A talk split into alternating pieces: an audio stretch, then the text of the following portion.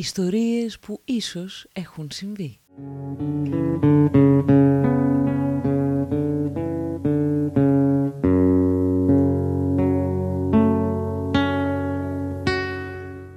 Γεια σας, είμαι η Μαριέτα Σπλιοπούλου και αυτό είναι το 14ο επεισόδιο της σειράς podcast με θέμα τις ιστορίες και τα πρόσωπα που κρύβονται πίσω από τα τραγούδια που αγαπάμε. Σήμερα ξεκινάει ο δεύτερος κύκλος αυτού του podcast και δεν θα μπορούσα να σκεφτώ πιο όμορφη έναρξη από το τραγούδι στο οποίο είναι αφιερωμένο το σημερινό επεισόδιο.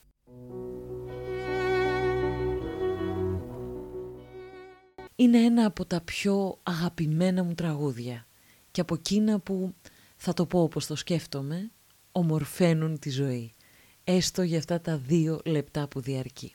Από τις πρώτες νότες είναι ένα ροζ ταξίδι στη χώρα της φαντασίας και της ομορφιάς. Είναι μια χώρα του μυαλού, μαγική, που μοιάζει μακρινή και εντελώς χαμένη, αλλά είναι πέρα για πέρα αληθινή και πολύ προσωπική για τον καθένα ξεχωριστά. Μια χαμένη αθωότητα γεμάτη από χρυσοκόκκινα και μενεξελή χρώματα. Η ρόζα ροζαλία ή το ροζ χρώμα της Μαριανίνας Κριεζή και της Λένας Πλάτωνος δεν είναι ένα παιδικό τραγούδι, όπως παιδικά δεν ήταν όλα τα τραγούδια της Λιλιπούπολης, αλλά είναι ένα τραγούδι παντός καιρού που εγώ προσωπικά δεν κουράστηκα ούτε νομίζω πως θα κουραστώ να το ακούω ποτέ. Στη Ρόδο ζαχαρένια παραλία Μιλούσαν όλοι για τη ρόζα ροζαλία Που είχε στα δυο της μάγουλα λιγάκι κρέμα φράουλα Και έβγαζε βόλτα μες στη ρόζα Ανατολή Το γουρουνάκι της το τριάντα φιλί Και σύννεφο από ροζ πουλιά φλαμίγκος. Της κελαϊδούσανε ρόζα ροδαλία Ρόζα, ρόζα, ροζαλία. Πάμε μαζί στη συναυλία Να ανθίσει όλα τα βιολιά. Μια ροζ μεγάλη βυσινιά Στο πρώτο μας φιλί. Όπως έδειξε ο χρόνος, η λάμψη της Λιλιπούπολης είναι διαχρονική. 42 χρόνια μετά το τέλος της εκπομπής μιλάμε ακόμα για αυτήν, την νοσταλγούμε, την τραγουδάμε, τη θυμόμαστε, την αναλύουμε. Και λέω την αναλύουμε γιατί πρόσφατα κυκλοφόρησε η πιο ολοκληρωμένη έρευνα πάνω στο ραδιοφωνικό αυτό θαύμα. Ο ραδιοφωνικός παραγωγός, δημοσιογράφος, μελετητής και συγγραφέας Γιώργος Αλαμανής, έπειτα από πολύχρονη έρευνα και συνεντεύξεις, 51 παρακαλώ τον αριθμό, με τους δημιουργούς της Λιλιπούπολης, εξέδωσε το βιβλίο «Στον καιρό της Λιλιπούπολης», η βιογραφία μιας ραδιοφωνικής εκπομπής από τις εκδόσεις «Τόπος». Από αυτό το βιβλίο λοιπόν προέρχονται όλες οι πληροφορίες γύρω από την ιστορία του σημερινού τραγουδιού με την άδεια του συγγραφέα που τον ευχαριστώ πολύ αλλά και με την ευγενική παραχώρηση της πρώτης ανέκδοτης ηχογράφησης του τραγουδιού με τη φωνή της Νένας Βενετσάνου που θα ακούσουμε λίγο παρακάτω. Αλλά ας πάρουμε τα πράγματα από την αρχή. Η Λιλιπούπολη ξεκίνησε να μεταδίδεται τη Δευτέρα 19 Δεκεμβρίου 1977 και το τελευταίο επεισόδιο βγήκε στον αέρα την Παρασκευή 2 Μαΐου 1980. Σύμφωνα με την ενδελεχή έρευνα του κυρίου Αλαμανή, μέσα σε αυτά τα δυόμιση χρόνια και με δύο διακοπές της εκπομπής για πέντε μήνες κάθε φορά, μεταδόθηκαν περίπου 300 με 320 επεισόδια, εκ των οποίων σώζονται τα 213, 132 από την ΕΡΤ και 81 από ιδιώτες. Η ιδέα της εκπομπής ξεκίνησε από την Ελένη Βλάχου που σπούδασε παιδοψυχολογία αλλά τελικά ασχολήθηκε με την παραγωγή στην τηλεόραση και από την ηθοποιό, χορεύτρια και χορογράφο Ρεγκίνα Καπετανάκη. Δυο νέες γυναίκες που είχαν ζήσει στο εξωτερικό και που είχαν μια πιο σύγχρονη αντίληψη για τα εκπαιδευτικά προγράμματα και ονειρεύτηκαν να φτιάξουν ένα παιδικό πρόγραμμα κατά τα πρότυπα του Sesame Street του PBS της δημόσιας τηλεόρασης της Αμερικής. Οι υπόλοιποι συντελεστές της εκπομπής, εκτός της Καπετανάκη που είχε δει το Sesame Street και είχε μάλιστα φέρει κάποια βιβλία για να καταλάβουν λίγο περί τίνος πρόκειται, οι υπόλοιποι συντελεστές λοιπόν δεν είχαν καμία ιδέα για αυτό το πρόγραμμα, γιατί για πρώτη φορά μεταδόθηκε το 1985 στην Ελλάδα. Και έτσι δεν μιμήθηκαν ούτε αντέγραψαν κάτι, αλλά έφτιαξαν κάτι εντελώς πρωτότυπο. Εκτός από τις δύο γυναίκες που ανέλαβαν την παραγωγή και τη σκηνοθεσία, μια τρίτη γυναίκα, κλειδί, προσθέθηκε εξ αρχής στην ομάδα που έμελε να αφήσει ανεξίτηλο το αποτύπωμά της. Η στιχουργός των τραγουδιών της Λιλιπούπολης και συνδημιουργός των κειμένων Μαριανίνα Κριεζή. Η Κριεζή έγραφε από πολύ μικρή ηλικία, είχε μάλιστα εκδώσει και δύο ποιητικές συλλογές το 1961 και το 1965. Είχε εγκαταλείψει τις σπουδές της στην αγγλική φιλολογία και είχε τελειώσει διακοσμητική και σκηνογραφία.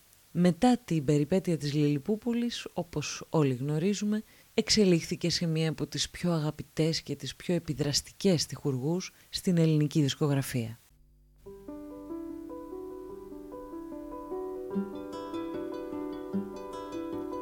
Τώρα που πας κι εσύ στη Λιλιπούπολη χαιρέτησε μου το δήμαρχο Χαρχούδα. Την Πιπινέζα, το Διστροπόπιγκα και το δόκτορα Δρακατόρ κι αν δεις τον άσπρο μπέμπαντα πες του πως δεν τον ξέχασα μα πως πάντα τον θυμάμαι. Όσα χρόνια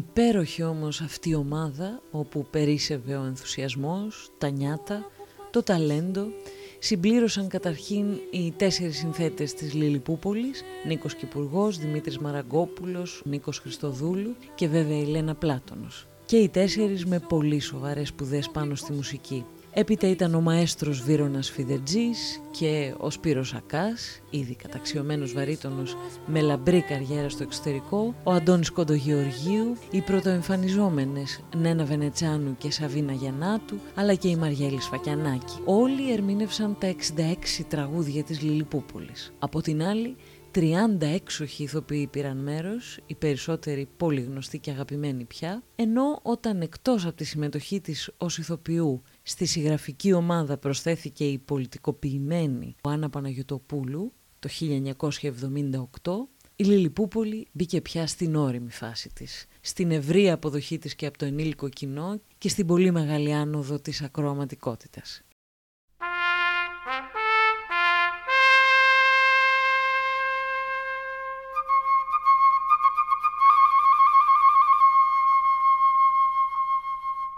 Εδώ Λιλιπούπολη.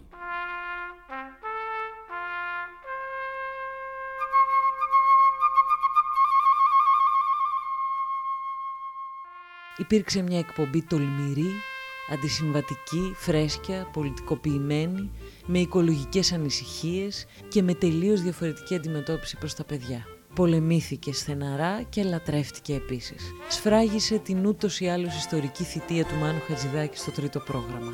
Αν θέλετε πραγματικά να μελετήσετε την ιστορία της Λιλιπούπολης, την εποχή, το τρίτο του Μάνου Χατζηδάκη, πρέπει να ανατρέξετε στο βιβλίο «Στον καιρό της Λιλιπούπολης» που σας ανέφερα στην αρχή. Το Μάρτιο του 1980, λίγο πριν το τέλος της εκπομπής, μεταδίδεται το επεισόδιο που γράφτηκε ειδικά για να υπηρετήσει την παρθενική ραδιοφωνική μετάδοση του τραγουδιού Ρόζα Ροζαλία. Το επεισόδιο υπάρχει ολόκληρο στο YouTube και μπορείτε να το ακούσετε. Μερικά αποσπάσματα θα ακούσουμε εδώ για να πάρουμε μια μυρωδιά Λιλιπούπολη. Περνά, περνά η ώρα κύλα πάνω στη γη Κύλα, κύλα η ώρα σαν κρέμα σαν τη γη κι ο ήλιος ανατέλει ξανά πάνω στα κίτρινα βουνά τρέχει παγωτό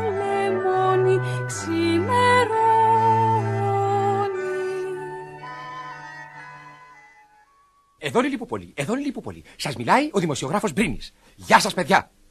Πολλές φορές έχουμε μιλήσει για τα ρόδινα ξημερώματα της Λιλιπούπολη, για τα πιο μαγευτικά ξημερώματα του κόσμου. Συχνά οι Λιλιπουπολίτε ξυπνάνε προς το τέλος της νύχτας και βγαίνουν στα παράθυρά τους να δούνε τον ήλιο που ανατέλει. Έτσι και απόψε ο Τσαχπίνης Πίξ Μπίξ σηκώθηκε στις μύτες των ποδιών για να μην ξυπνήσει την πομπίλα και τον μπέμπαντα και βγήκε στο δρόμο με τις τριανταφυλένιες μπιτζάμες του και τα ροζ χνουδωτά του παντοφλάκια. Στο επεισόδιο αυτό λοιπόν βρισκόμαστε στο πρώτο ξημέρωμα της Άνοιξης και μέσα στις αποχρώσεις της ροζ Ανατολής ακούγεται μια υπέροχη μελωδία από τους ουρανούς. Είναι το παλιό τραγούδι «Ρόζα Ροζαλία». Ο δόκτωρ Δρακατόρ, ο Μπίξ Μπίξ και η Χιονάτη με τον πρίγκιπά της είναι μάρτυρες αυτής της μαγικής στιγμής.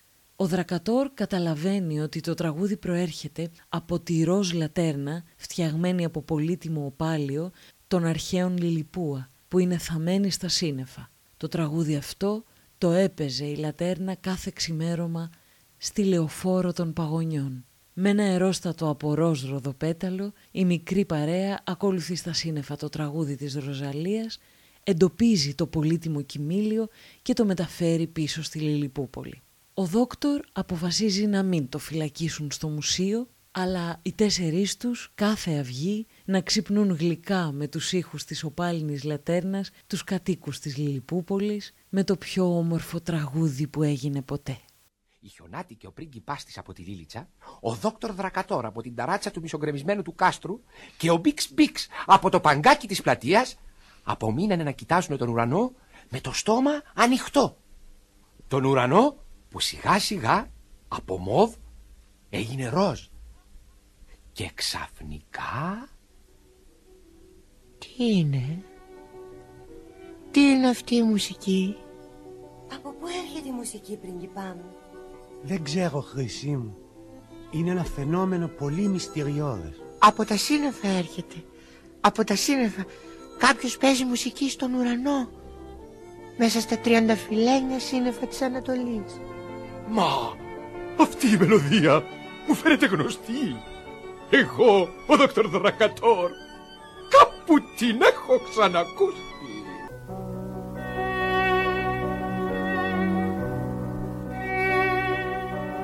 Στη Ρόδο Ζαχαρένια παραλία μιλούσαν όλοι για τη Ρόζα Ροζαλία που είχε στα δυο της μάγουλα λιγάκι κρέμα φρέλα και έβγαζε βόλτα μες στη Ρόζα Ανατολή. Το γουρουνάκι της το τριάντα φιλί και σύννεφα από ροζ πουλιά φλαμίγκος της κελαϊδούσαν ρόζα ροδαλία, ρόζα, ρόζα, ροζαλία πάμε μαζί στη συναυλία να ανθίσουμε όλα τα βιολιά μια ροζ μεγάλη βυσσινιά στο πρώτο μας φιλί.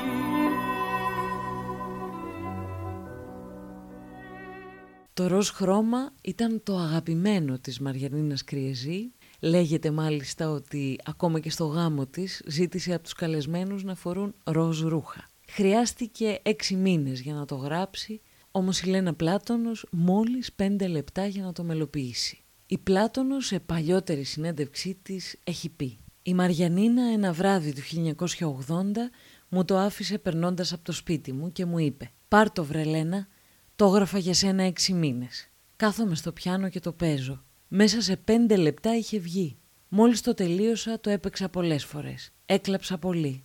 Είχα χωρίσει τότε αλλά ήμουν πάλι ερωτευμένη. Μάλλον με τον έρωτα. Γι' αυτό και το αχ ρόζα ροζαλία του τραγουδιού. Σαν το αχ του έρωτα.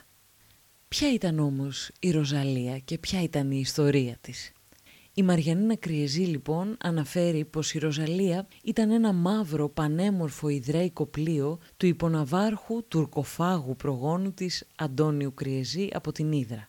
Έμεινε ανήπαντρος καθώς διηγείται η ίδια και στη φαντασία της είχε βάψει μαύρο το πλοίο και του είχε δώσει το γυναικείο όνομα Ροζαλία για κάποιον μάλλον άτυχο ερωτά του με μια νεαρή που θα είχε πεθάνει. Έτσι έγραψε αυτό το παράξενο μελαγχολικό τραγούδι όπως λέει που δεν μελοποιείται εύκολα και δεν είναι για παιδιά και το έδωσε στη Λένα Πλάτωνος να το μελοποιήσει που ένιωθε πως θα αντιληφθεί σωστά τον ερωτικό καημό του. Στη δεύτερη του στροφή η Ροζάλια έχει πεθάνει. Ο χρόνος που χρησιμοποιεί είναι παρελθοντικός. Τη μνημονεύουν και μιλούν ακόμα για εκείνη. Είναι όμως πια μια ρόδινη ανάμνηση. Για την ιστορία, η Ροζαλία ναυπηγήθηκε το 1790 και πήρε μέρος στον αγώνα κατά των Τούρκων. Εκτίθεται μάλιστα και ως πίνακας στο Ιστορικό Μουσείο και είναι έργο του νεότερου Αντώνιου Κριεζή. Ο πρόγονος της Μαριανίνας τώρα κάθε άλλο παρά εργένης πληγωμένος από το θάνατο της αγαπημένης του ήταν. Στην πραγματικότητα παντρεύτηκε την Κυριακούλα Βούλγαρη, έκανε τέσσερις γιους και διετέλεσε πρωθυπουργός της Ελλάδας επί Όθωνα. Η δομή του τραγουδιού όπως διηγείται στη Χουργός είναι εμπνευσμένη από το παραδοσιακό Ιρλανδέζικο τραγούδι «Molly Malone» που μιλά για μια όμορφη ηχθειοπόλησα που διαλαλεί τα θαλασσινά της, ενώ στο τελευταίο κουπλέ έχει πεθάνει από κακιά αρρώστια και όλοι βλέπουν το φάντασμά της να σέρνει το καροτσάκι στην πόλη διαλαλώντας την πραμάτια.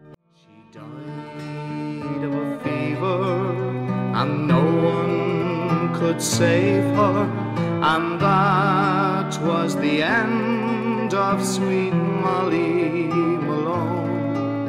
And her ghost wheels her barrow through streets broad and narrow, crying cockles and mussels, alive.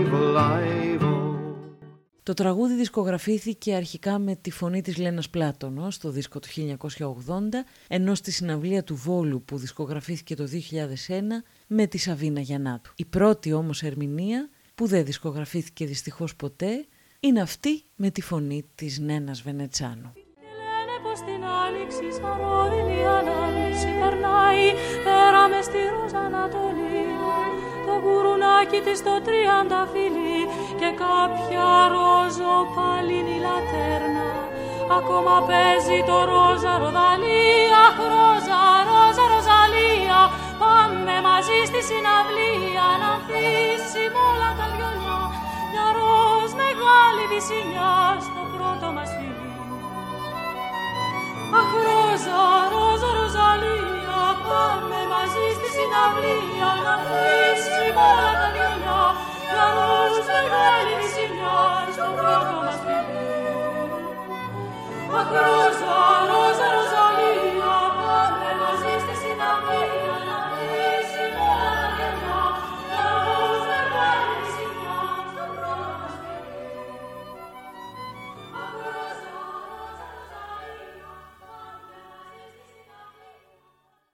Ήταν το 14ο επεισόδιο της σειράς podcast «Ιστορίες που ίσως έχουν συμβεί». Αν θέλετε να ενημερώνεστε για τα παλιά και τα καινούργια επεισόδια, ακολουθήστε με στη σελίδα μου στο Facebook, το Instagram, στο Spotify και τα Google Podcast. Για χαρά!